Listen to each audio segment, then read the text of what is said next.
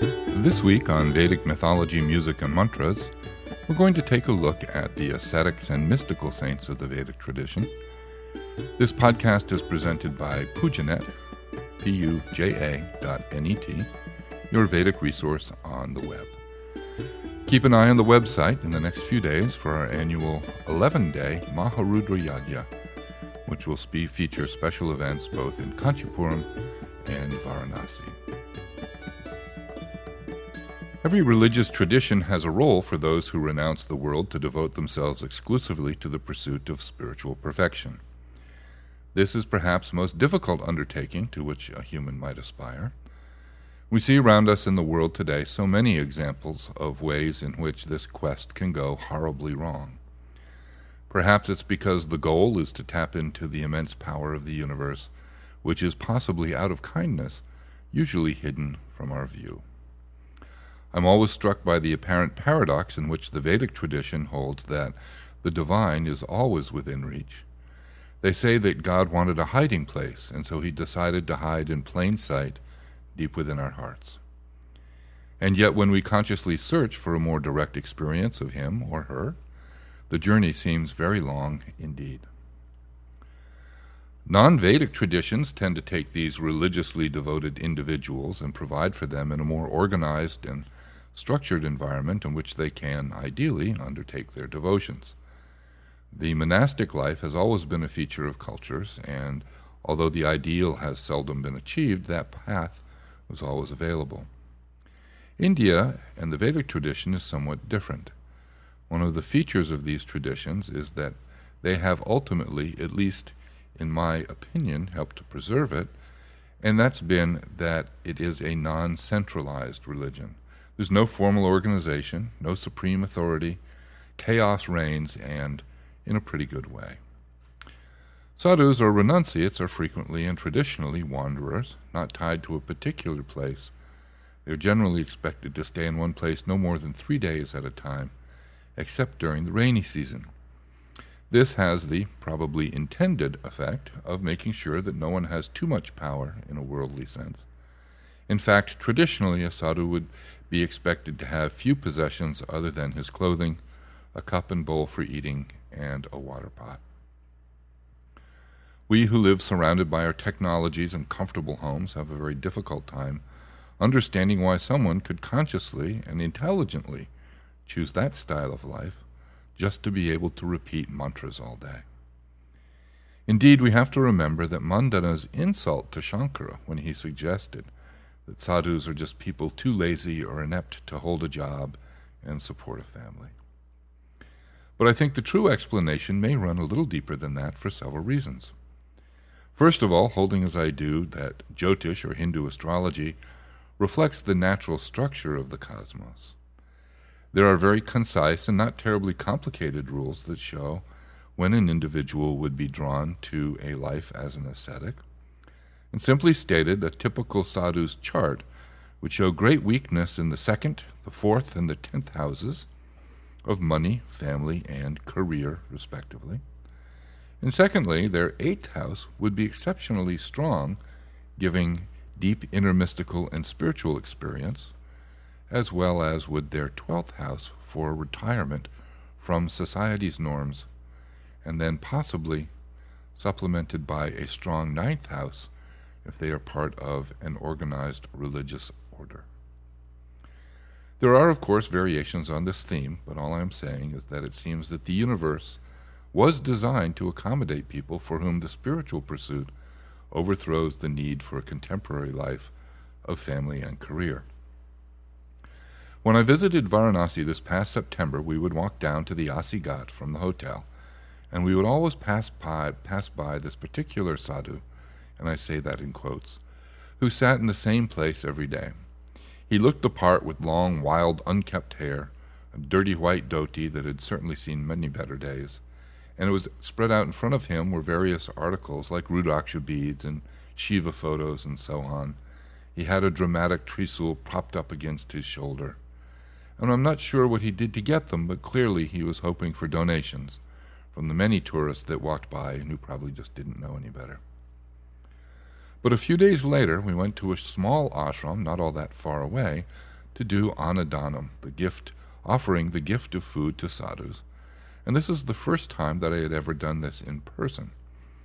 When we entered the area where they were all waiting patiently, I was immediately impressed.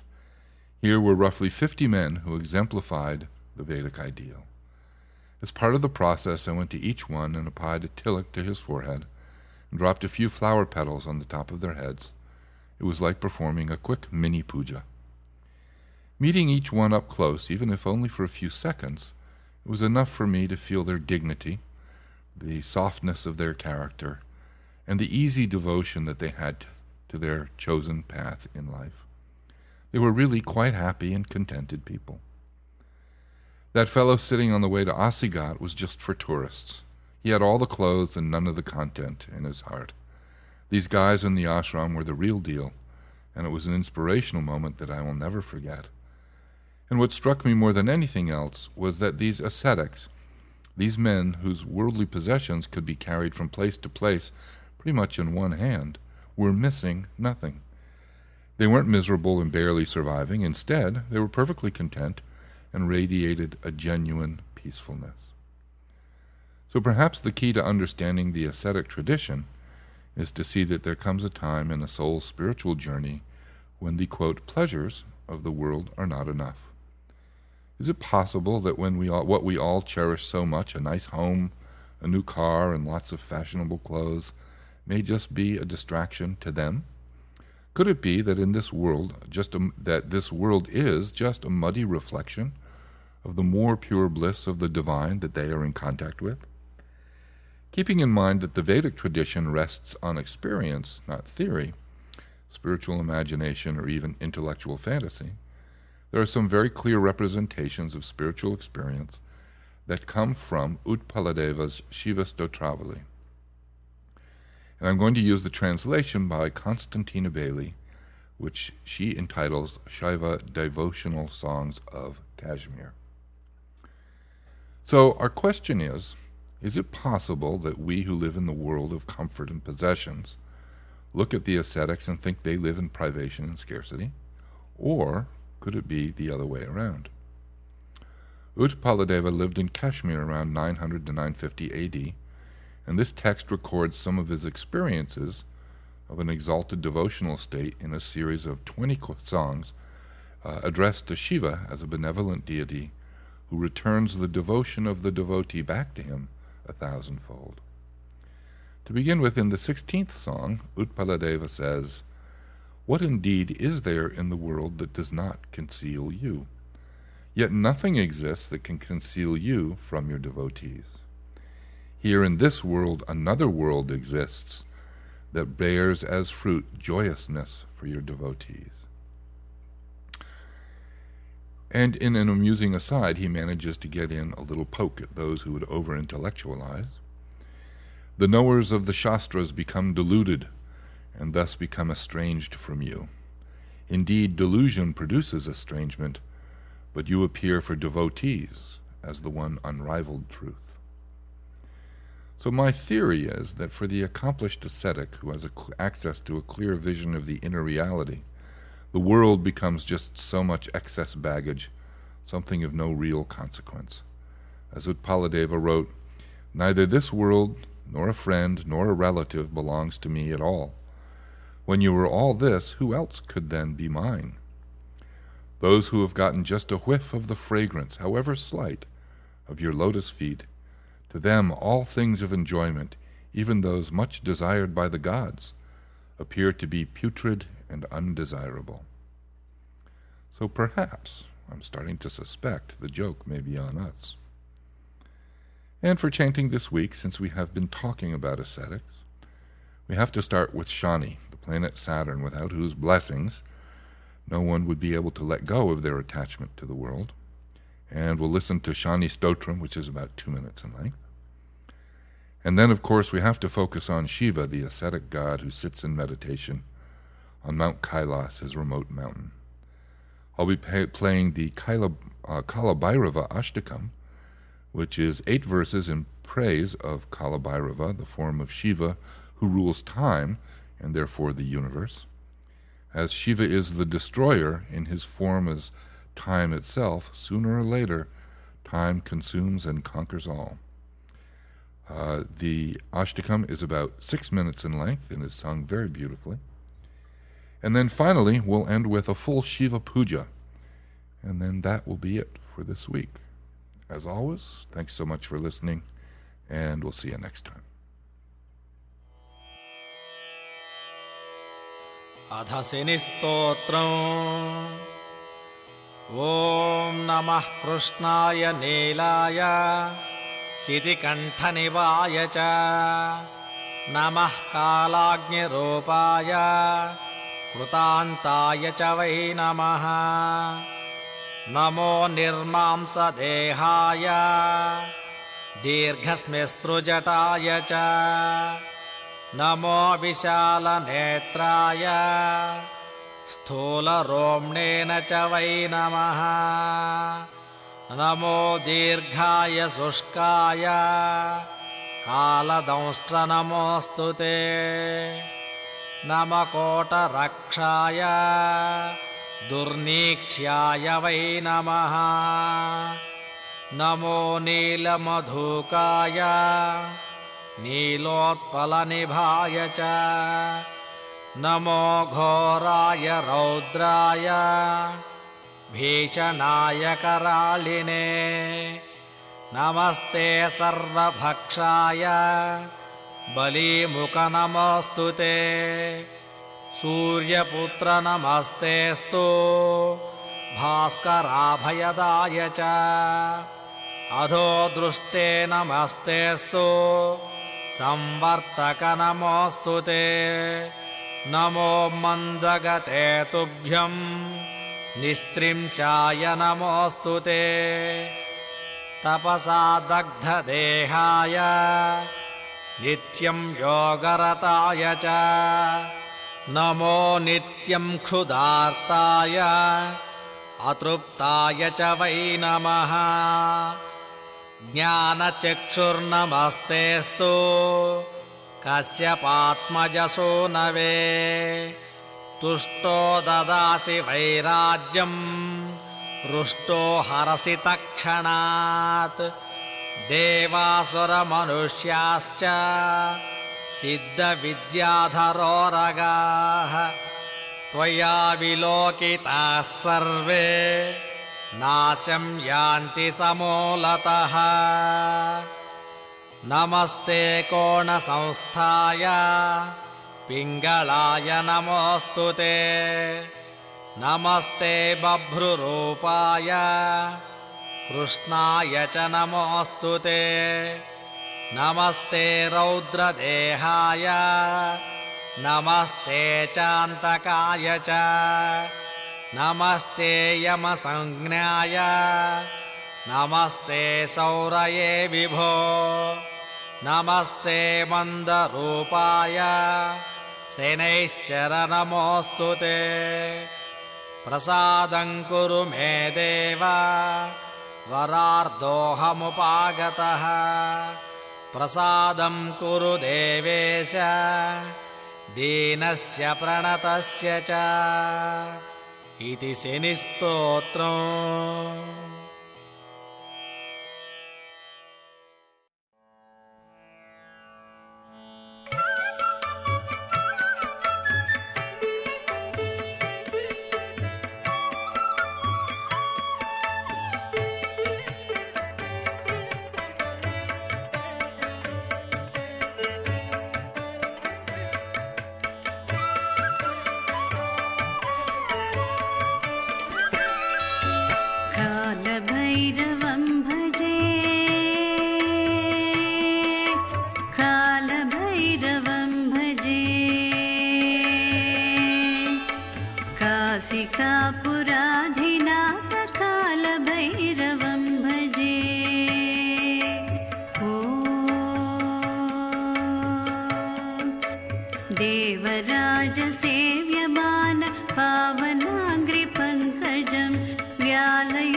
सूत्रमिन्दुशेखर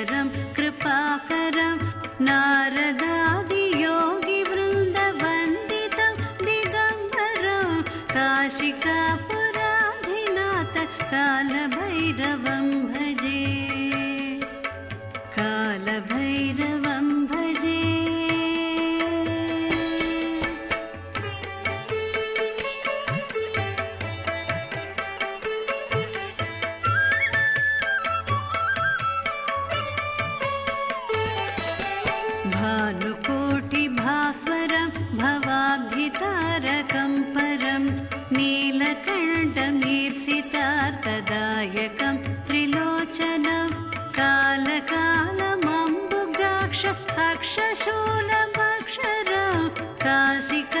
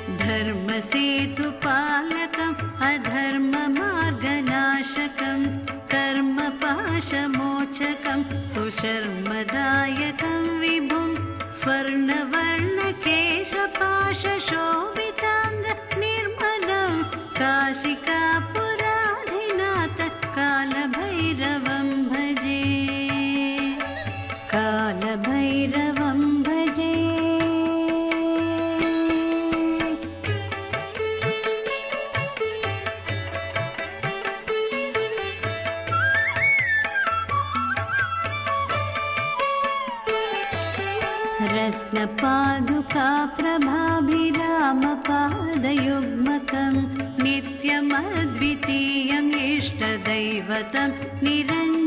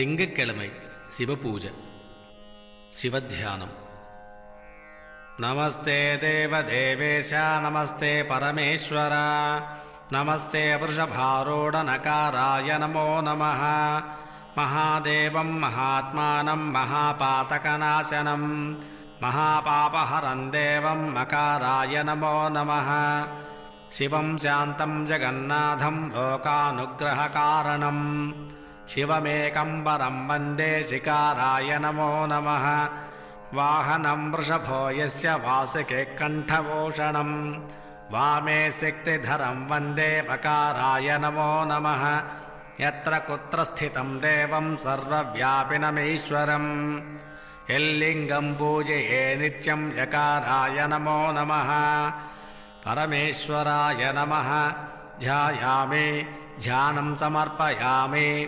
आवाहयामि आसनम् समर्पयामि नवरत्नखचितदिव्यसिंहासनम् समर्पयामि पादयोः पाद्यम् समर्पयामि हस्तयोः अर्घ्यम् समर्पयामि मुखे आचमनीयम् समर्पयामि उपचारिकस्नानम् समर्पयामि वस्त्रम् समर्पयामि यज्ञोपवेतम् समर्पयामि चन्दनं समर्पयामि अलङ्करणार्थम् अक्षतां समर्पयामि पुष्पमालिकां समर्पयामि इति पुष्पैः पूजयामि ॐ शिवाय नमः ॐ महेश्वराय नमः ॐ शम्भवे नमः ॐ पिनाकिने नमः ॐ शशिशेखराय नमः ॐ वामदेवाय नमः ॐ विरूपाक्षाय नमः ॐ कपर्दिने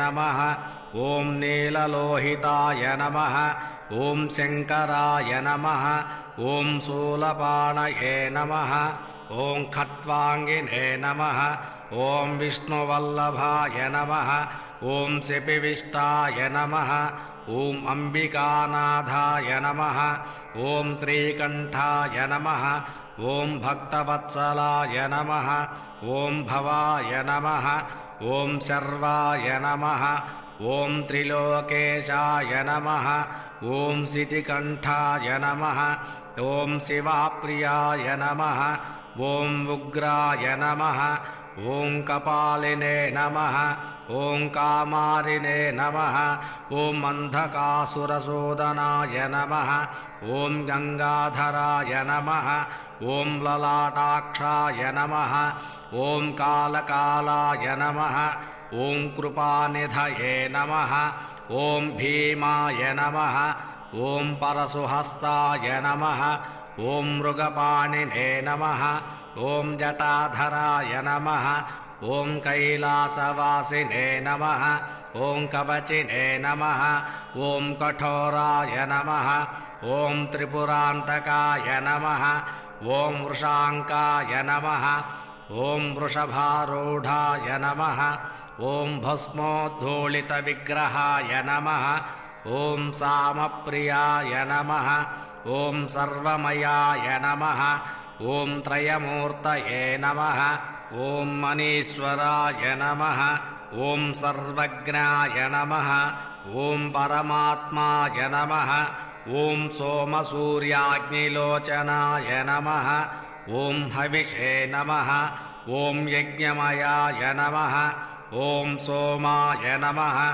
ॐ पञ्चवक्त्राय नमः ॐ सदाशिवाय नमः ॐ विश्वेश्वराय नमः ॐ वीरभद्राय नमः ॐ गणनाथाय नमः ॐ प्रजापतये नमः ॐ हिरण्यरेताय नमः ॐ दुर्दर्शाय नमः ॐ गिरीशाय नमः ॐ गिरिशाय नमः ॐ मनघाय नमः ॐ भुजङ्गभूषणाय नमः ॐ भर्गाय नमः ॐ गिरिधन्वने नमः ॐ गिरिप्रियाय नमः ॐ कृत्तिवासाय नमः ॐ पुरातये नमः ॐ भगवते नमः ॐ प्रथमाधिपाय नमः ॐ मृत्युञ्जयाय नमः ॐ सूक्ष्मतनवे नमः ॐ जगद्व्यापिने नमः ॐ जगद्गुरवे नमः ॐ व्योमकेशाय नमः ॐ महासेनजनकाय नमः ॐ चारुविक्रमाय नमः ॐ रुद्राय नमः ॐ भूतपतये नमः ॐ स्थानवे नमः ॐ अहिर्बुद्ध्र्याय नमः ॐ दिगम्बराय नमः ॐ अष्टमूर्तये नमः ॐ अनेकात्माय नमः ॐ सात्विकाय नमः ॐ शुद्धविग्रहाय नमः ॐ शाश्वताय नमः ॐ खण्डपरसवे नमः ॐ अजाय नमः ॐ पाशविमोचकाय नमः ॐ मृडाय नमः ॐ पशुपतये नमः ॐ देवाय नमः ॐ महादेवाय नमः ॐ अव्ययाय नमः ॐ हरये नमः ॐ पूषदन्तभेत्रे नमः ॐ